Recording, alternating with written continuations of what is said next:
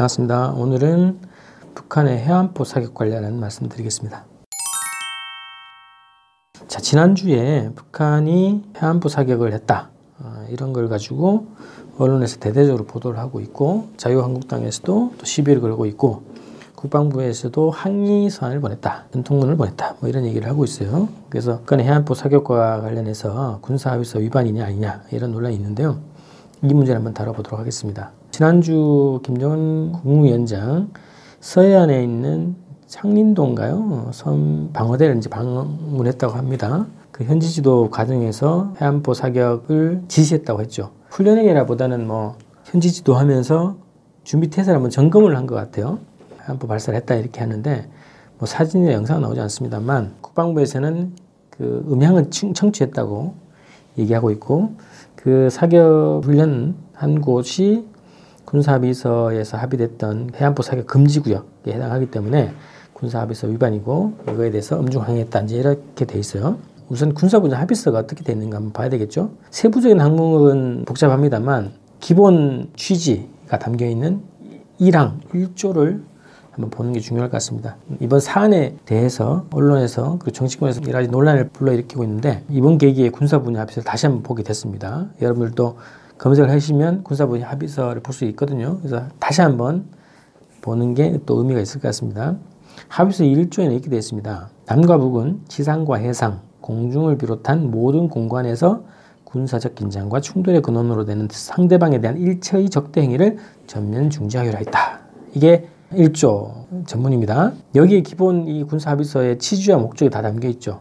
여기에 다 복무되는 겁니다. 이것을 실현하기 위해서 어떻게 할 것인가가 세부적인 항목으로 나와 있고 훈련 금지 지역, 포사격 금지 지역, 뭐 기동 훈련 금지 지역 이런 것들이 다 설정되어 있는 거고 또 비행 금지 구역까지 다 설정되어 있는 거예요. 가장 중요한 항목이 여기 항목이라는 거죠. 그런데 이제 이번에 김정은 위원장의 현지도 과정에서 해안포 사격 지시를 한 거죠. 자, 우선은 포사격 훈련은 아니었고 군 현지 지도 핵심이라고 봅니다. 그래서 서해 지역의 현 방어대를 김정은 국무위원장이 최고사령관으로서 방문을 한 거죠 군부대를 그래서 평활 상태, 교양 상태 이런 것도 다 점검을 하고 지도를 하고 뭐 이렇게 했던 것이 핵심이에요. 그 과정에서 방어 태세를 확인하기 위한 점검이라고 보는 게 맞을 것 같고요. 자, 이것이 갖는 의미는 저강도 경고성의 의미도 담을 수 있다. 저는 그렇게 생각하는데요.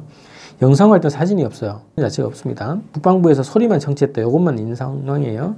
그리고 조선중앙통신에서 보도한 것 정도밖에 없는 것 같아요. 그래서 추가 보도나 이런 게 없는 걸로 봐서 제가 볼 때는 저강도 경고성일 수 있겠는데 우선 핵심은 군부대 현지 지도가 핵심이었다는 거죠. 자, 그런데 이제 군사 분야 합의서 위반이라고 정치권과 언론과 국방부에서 주장을 하고 있는데요. 이런 거를 좀 먼저 살펴봐야 될 것 같은데요. 남북 간의 합의가 있었죠. 어, 군사 분야 관련 합의서가 작년 9월 평양 공동선언의 부속 합의서라서 군사 분야 합의서가 있습니다. 그게 남북 사이의 합의인 거죠. 기본 취지는 더 이상 한반도에 저정이 없고 새로운 평화 시대가 열렸다는 것을 선포하면서 그거를 이행하기 위한 군사적 보장 조치로서 남북 군사 합의서가 채택이 된 거예요. 그럼 그 취지에 맞게 합의한 대로 적대적 군사 훈련을 하면 안 되죠. 하지 말자는 약속을 했으니까요. 남북 사이의 합의이고 약속입니다. 자, 그 다음에 작년 6월 싱가포르 북미회담 하고 나서 트럼프가 언론 기자회견 하면서 얘기를 했습니다. 한미합동 군사훈련이 더 이상 쓸모가 없고 돈만 된다 이렇게 얘기했어요. 그리고 확인된 바로는 북미 정상회담 과정에서 트럼프 대통령이 스스로 한미합동 군사훈련을 중단하겠다고 약속을 한 겁니다. 그게 무슨 북미 공동성명이라고 하니 성명에 들어가 있지는 않죠. 일방적으로 트럼프가 약속을 한 겁니다. 남북 사이의 약속과 합의 그리고 트럼프의 약속 이거를 살펴보면 과연 한국과 미국이 군사 분야 합의서 위반이라고 주장을 할 염치가 있는가 이런 것도 좀 살펴봐야 되겠다는 겁니다. 작년 보도입니다. 국방부가 2018년 11월 12일 날 그 당시에 한미 해병대 연합 훈련이 진행 중이었어요. 이거에 대해서 북이 노동신문을 통해서 군사합의서 위반이라고 막 주장을 했죠. 그래서 그거에 대한 입장으로 이렇게 얘기했습니다. 그 한미 해병대 훈련과 같은 대대급 훈련에 대해서는 연례적으로 실시해온 방어적 훈련이기 때문에 계속할 거다. 군사합의서 위반이 아니다. 훈련 중단할 계획이 없다. 이렇게 주장을 했단 말이죠. 근데 이거에 대해서 북은 이렇게 주장을 했어요. 조선반도 전 지역에서 실질적인 전쟁 위험 제거와 근본적인 적대관계 해소를 확약한 북남 사이의 군사분야 합의서에 배치되는 것이다 이렇게 주장한 겁니다. 근데 한국과 미국은 군사분야 합의서 위반이 아니다 주장했어요. 그리고 그 당시에 그 11월 5일부터 포항에서 한국 해병대 오키나와 주둔 미 3해병 기동군이 참가하는 대대급 훈련. 이게 KMF 훈련이라고 하는데 이걸 진행하고 있었다는 겁니다. 또 어떤 일이 있었습니까? 북미 회담 이후에 한미 연합 군사 훈련 뭐 Key Resolve 이런 훈련을 명칭을 바꿔서 진행을 한 거예요. 동맹 19-1 이런 식으로 해서 한미 연합 훈련의 명칭을 바꿔서 그대로 진행을 했다는 겁니다. 공중 훈련도 진행이 됐죠. 그리고 미국은 대륙간 탄도미사일 요격 실험용으로 대륙간 탄도미사일 요격 실험 플러스 자체 ICBM 발사 훈련을 한 거예요. 그리고 잠수함 탄도 미사일 발사 Trident 2 이 발사 훈련도 했죠. 미국이 그렇게 한 거예요. 북을 가상을 하고 그 훈련을 한 거예요. 그리고 F-35 스텔스 기전 두기가 계속 들어오고 있죠. 그리고 미국 전략 잠수함이 또 부산에 공개적으로 들어오는 상황도 있을 거예요.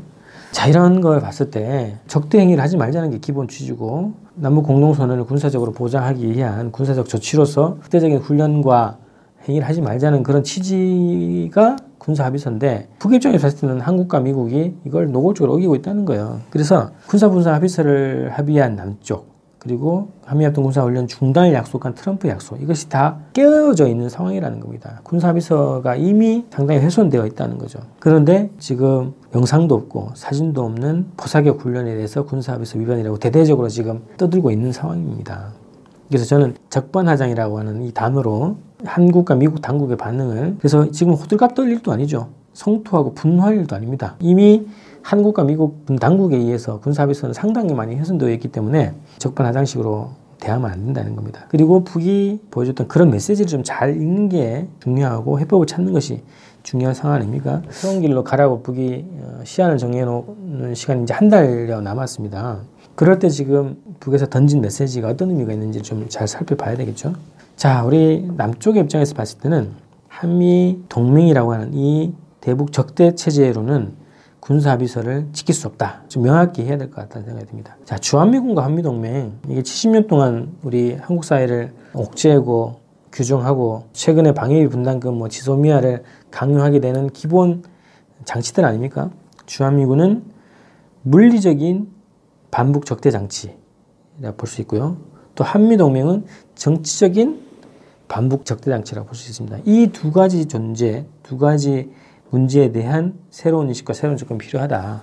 군사 합의를 지키기 위해서라도 남북 합의를 지키기 위해서라도 이 두 가지 문제의 근본적인 해법, 생각의 전환, 대책이 필요하다는 거고요. 한미합동 군사훈련과 전략자산 반입 이 문제도 해결해야 됩니다. 자 트럼프가 얘기했던 것처럼 한미합동 군사훈련 연구 중단해야죠. 이 군사훈련 자체가 북한 점령, 북한 공격, 대북 적대 행위의 가장 실질적인 표현 아닙니까? 그래서 군사훈련 연구 중단해야 된다. 그리고 전략자산 도입, 뭐 군축을 하자고 지금 합의했는데 무력적인 조치를 취하는 거 아닙니까? F-35 도입하는 거, 뭐 글로벌 호크 도입하는 거 다 그런 조치들이죠. 중단해야 됩니다. 전략자산 도입을 중단해야 됩니다. 이게 또 어떤 의미가 있냐면 국가를 지금 상대로 하고 있어요. 남북 간에 지금 현재 적대적인 관계이기 때문에 북의 핵 문제가 상당히 두렵고 그럴 수도 있는데 어쨌든 핵국가 아닙니까? 핵국가를 상대로 해서 재래식 무기를 도입해봐야 부질없는 짓이죠.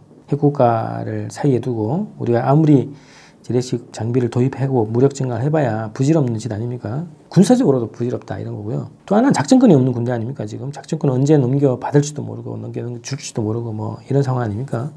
여기에서 아무리 무력 증강을 해봐야 자주국방이 아닙니다. 그게 미국의 군사력을 키워주는 거죠. 한국의 이름으로 미국의 군사력을 키우는 밑빠진 독에 물붓기라는 거기 때문에 전략자산 무력 증강 사업을 중단해야 된다라는 겁니다. 자 마지막으로 진짜 안보는 통일이죠. 무력 증강, 군사훈련 아무리 해봐야 이것이 안보에 도움이 됩니까? 70년 동안 그게 극대 행위로 한반도의 군사적 긴장만 지속되어 오는 거 아닙니까? 우리는 6.15, 7.4, 14 그리고 4.27 판문점선 9월 평양 공동선언이라는 통일 옥동자 남북 공동선언이 있습니다. 이 공동선을 지키고 평화 통일로 가는 것이 진짜 안보죠. 그런 개념으로 우리가 안보 문제를 새롭게 접근해야 된다는 겁니다. 남북 통일로 진정한 안보를 마련하자. 민족 안보를 지키자. 이런 생각이 필요하다는 겁니다. 미국의 핵은 머리에 이을 수 있는데 북의 핵은 머리에 뭐 이거 살 수 없다. 이런 음. 논리가 70년 분단 체제, 자한당의 논리 아닙니까? 이런 괴이한 사고를 버려야 됩니다. 그래서 핵 문제 해결 뭐 1단계는 적대 관계에서 하는 거죠. 관계 정상화하는 겁니다. 남북 사이에는 판문점선을 이행해서 통일 단계로 가면 되는 거고요. 북미 사이에서도 수교하고 평화적 체결하고 주한미군 철수하고 그러면 되는 거죠. 그러면 핵 문제 해결의 1단계를 완성할 수 있다는 겁니다. 그래서 진짜 안보는 통일이라는 관점으로 보지 않으면 지금 뭐 군사 분야 합의서라고 또 따지고 공격해봐야 뭐가 남습니까? 그런 쪽으로 해결될 수 있는 게 아니죠.